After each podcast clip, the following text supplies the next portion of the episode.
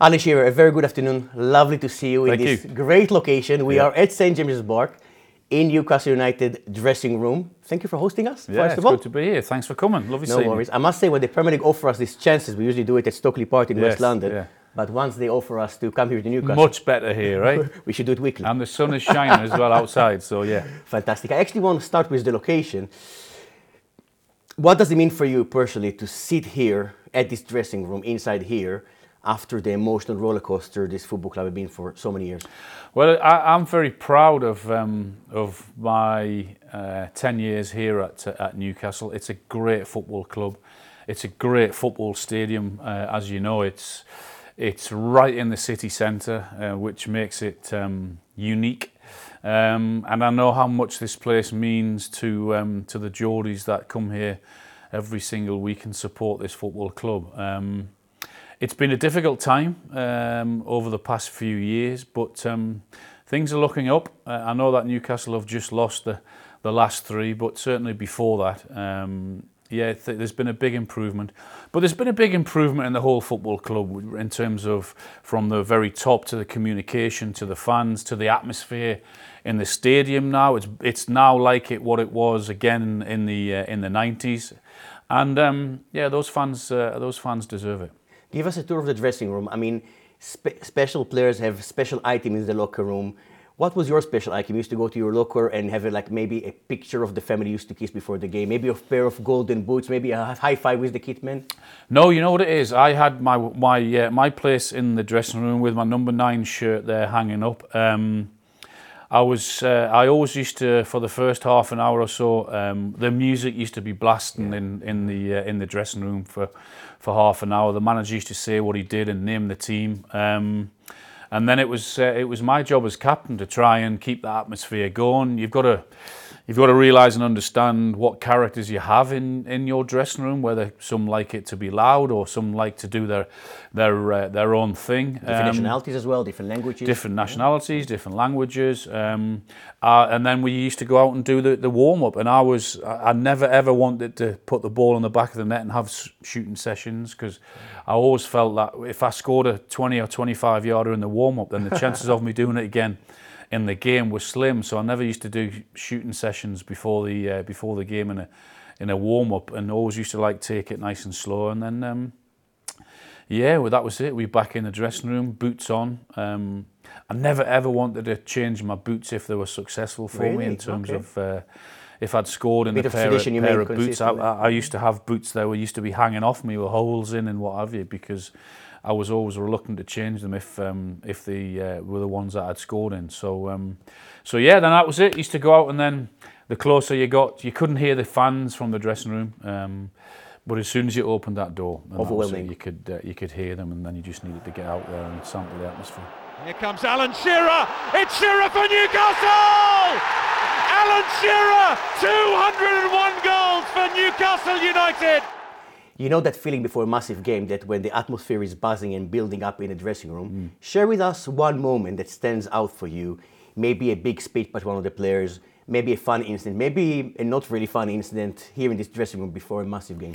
It was well, yes, you can imagine they're all different. There was huge anticipation and huge excitement, um, and all managers were different. Whether at what time they used to talk to you, whether some used to have a team talk at one o'clock after your pre-match meal, or some used to talk to you when you got into the dressing room at around about half one, quarter to two for a three o'clock kickoff, and then again some managers would talk to you two or three minutes before you were due to, to go out at five to, to three for that three o'clock kickoff. Um, and all were different in terms of their tone, whether the, you could tell the excitement that they had, you could tell whether they were shouting, whether they were trying to get every uh, everyone up. So it was always very different with it, with with what manager you were playing, what team you were you were playing. Um, but it was it's such a special place to to, to be in. Um, and then depending on the results, there've been some some good and some some bad after after uh, after the after the game where there's some fights and arguments and rows,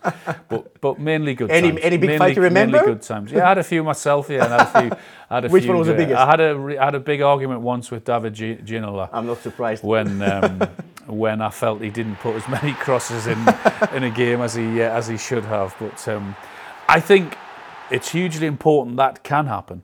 But I also think it's hugely important when it does happen, it's forgotten about after the game and then you move on to the next morning and then you're ready to go on to prepare for the next game. You mentioned David Ginola. I was wondering who was in charge, the DJ in the dressing room. Was it Les Ferdinand yourself? Was the music impact, the English, maybe Spice Girls, or David was trying to push for the French Day music? Def- my music definitely wasn't allowed. There was no Lionel Richie allowed in the dressing room. That was too slow. What has been the highest and the lowest moments you experienced here in this dressing room? Uh, one of the highest would have been putting five past uh, Manchester United. Oh, good effort by Beardsley. It's a tap in, surely. Yes, it is now. Shearer's done it. Newcastle have four. And one of the lowest would have, without doubt, me missing a penalty against Sunderland. Alan Shearer. Here he comes. Oh, Shearer is foiled by a superb save from Sorensen. Well, that was tough to tough to take. I, I accepted responsibility. Against Sunderland as well. It was difficult maybe yeah, to walk down the streets. I know you don't have to remind me. um, I was I was well aware, and still hurts me now. Um, I had to come in and apologise to my teammates and to the manager for costing them that that particular game. But one of the best moments and my last ever kick of a football was not so much here at St James's Park, but it was at Sunderland, uh, uh, and that was my last ever kick. So if you believe in fate, that was meant to happen. So yeah, that was how I retired. I never kicked another football after that because wow. I took the penalty, and I got injured a minute later after that and never played professional football again. So it was meant to happen. You spoke about the fans, and every every time when back home, people in Israel, fans of the game, family, friends, they ask me about stadiums in England. Which one stands out? I always say Old Trafford, Anfield, Stamford Bridge, mm. they're outstanding in their own way. But this place, the Geordie Pride, I have never seen something like this mm. in this country, and I've been doing this job for a while. It's incredible. Yeah, it's it's a unique and, and brilliant atmosphere. Um, I first came here for Kevin Keegan's debut, My Hero, 1982, and I, for three o'clock uh, three o'clock kickoff.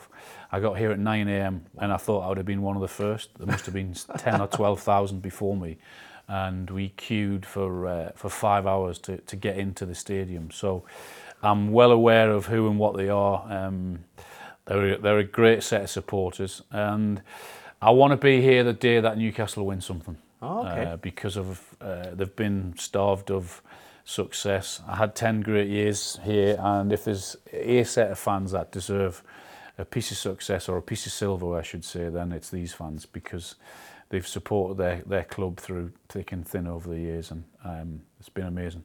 Speaking about locations, the famous bar Shearer mm. has been reopened recently. We spoke about the interview, about the menu, about the drinks, about yeah. opening times. I'm sure it's a great bar with a great menu, but what does it mean for you um, that it's been re- reopened recently, another great evidence of your legacy here. Yeah, it's. I mean, it was. It was. My my friends always used to call it that anyway. When the previous owner changed it to uh, to a different name. Um, but it's great. I mean, I drive past St James's Park all the time, and whether it's a statue or whether it's the the bar, then um, I'm very very honoured and very proud to uh, to to have that. I mean, people will always remind me, but you never won anything at Newcastle. But I have a statue outside, which means more to me than than than any trophy I think could uh, could could mean. So, yeah, very honoured and very proud and very lucky. Let's speak about Newcastle at the moment. Obviously, you came back to the city. You grew up in Newcastle as a fan. You had a season ticket. You admired and adored Kevin Keegan. But players that will come back to Newcastle will get a contract with Newcastle now. They will do it because they will be rewarded with a, a big, big contract. What's your view on that? That's fine. I mean, uh, that's the way football is, particularly at the uh, at the highest level. If you're if you're brilliant at your job, um, uh, then you deserve to be rewarded for that. Um, and likewise, Newcastle are, are, in the Premier League, and whilst the broadcasters are are willing to keep on paying the big money to show the games all around the world, then um, then players will continue to get huge salaries. Um, I'm, I'm, I'm quite comfortable with that, and the players deserve that. Right, now Newcastle go for the third. Shearer gets it at last! Premier League goal 200 for Alan Shearer! You are the Premier League all-time goal scoring record holder. Yeah. I was wondering if you would have switched this impressive title to win the Premier League even once with Newcastle United? Oh, absolutely. Yeah, I would have. Uh, I would have. I would swapped anything just to win anything with with Newcastle. It wasn't the be all and end all. It would have been amazing. We got to um, two FA Cup finals at Wembley. I mean, the first FA Cup final, we got to Wembley and we were beaten, but then we came back to Newcastle and we had to do a parade all the way um, through the, the centre at Newcastle, and there was hundreds of thousands of people wow. on the back of a defeat at Wembley. So you can imagine what it would be like if New well, when Newcastle actually win something, and uh, I want to be around to uh, to see that, as I said. So, uh, yeah, absolutely, I would have swapped that without a doubt.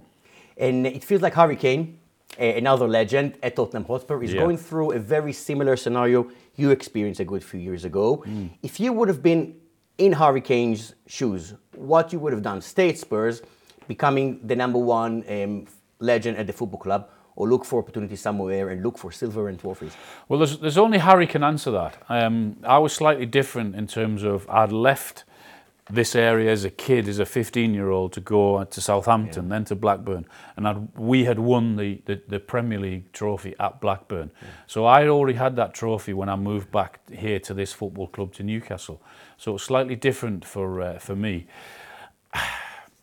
This, as I said, Harry has to decide whether he can get the goal scoring record, the Tottenham one, the Premier League one, the statue he can, he can have outside his football club at uh, at Tottenham. It might be even more difficult because there is improvement now under Conte, so it might be even a yeah, bigger that's right. Yeah, I mean, there's there's so many there's so many um, reasons that you will have to speak to him about and how much he wants to to go out and win a trophy or trophies. I mean, there's no doubt about that if he left and went to Man City or whoever or, or, or, or even abroad, that he'd win trophies.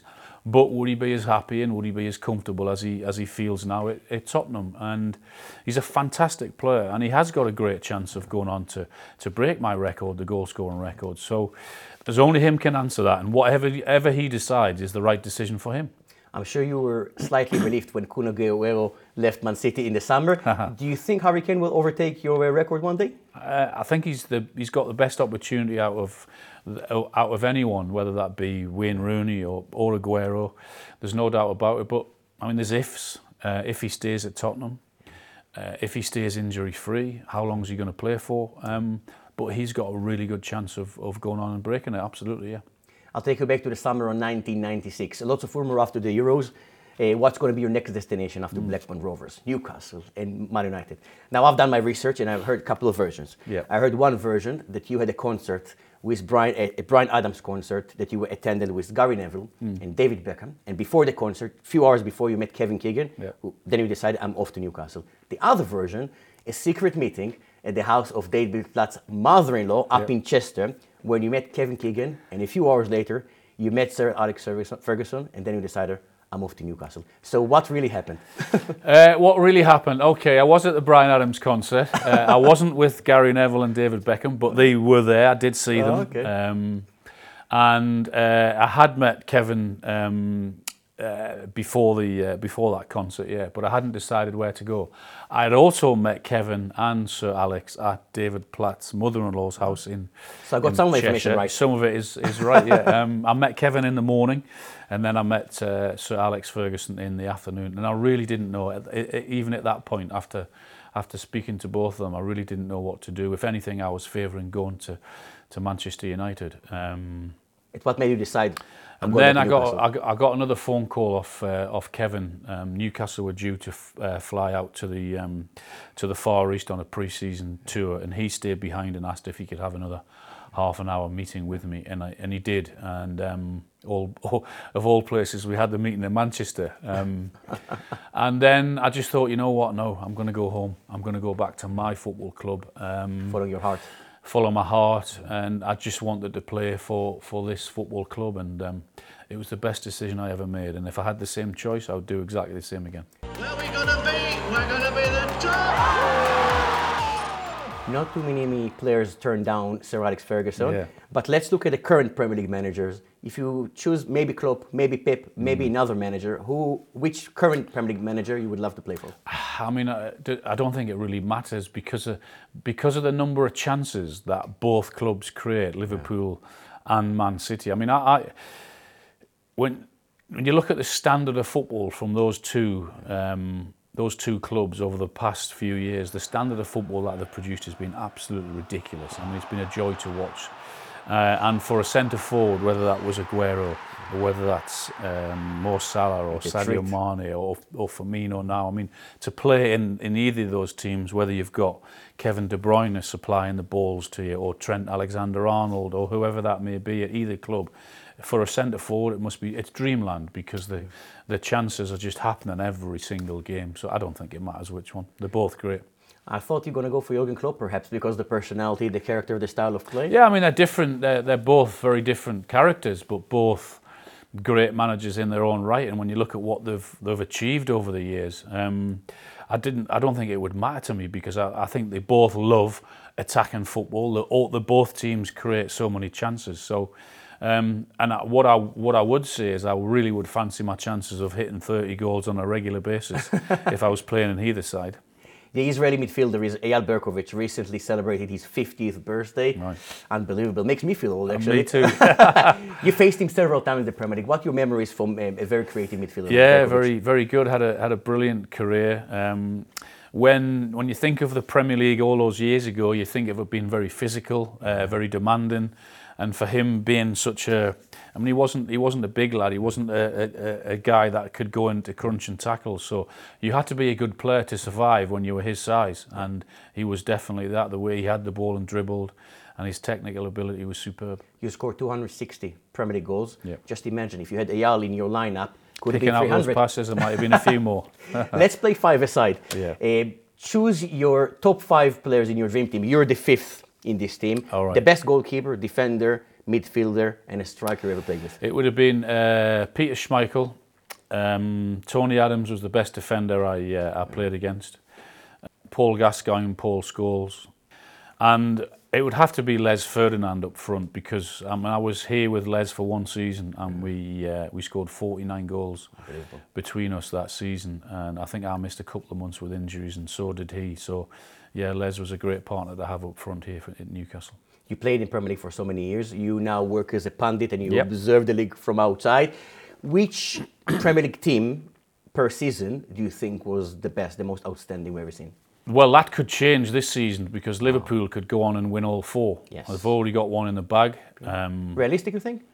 absolutely realistic, yeah. When you look at the squad they've got, um, got one foot in the semi-final of the Champions League already, going for the league, um, going for the FA Cup. Uh, so, yeah, it that, that that could change. I mean, if they were to win all four trophies, I mean, what what an unbelievable achievement! When you go back to '99, when Man United won the treble that uh, that year, the FA Cup, the Champions League, and the uh, and the league. Of course, they beat us Newcastle in the FA Cup that year. Um, but we've been uh, we've been fortunate, as I said, I mentioned earlier about the two teams who have taken football to a new level. I think a new standard. The the way they've pushed each other to different levels over the past few years has just been incredible. And it's great for the viewer, great for the neutral that the standard of football we're seeing in the Premier League, particularly from those two every single week, is phenomenal.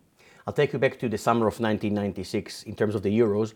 Leading to that tournament, you haven't scored as an England player for nearly two years. Yes. And there were other great options, Teddy Sheringham, Yeah. Les Ferdinands, etc. Robbie etc. Andy Cole, yeah, plenty those- of options as well. guys, yeah. How important was the support you received um, from a mental point of view, from an emotional point of view, for you eventually to go out there and deliver on such a big stage? Well, I, I received one of the best pieces of man management I ever had in my career from Terry Venables about a mm. month before the tournament because we were going over to Hong Kong and China to play in friendly games. And before we, we went, Terry pulled me to one side and said to me, whatever happens in these warm-up games, you will be my number one centre forward for the first game against Switzerland.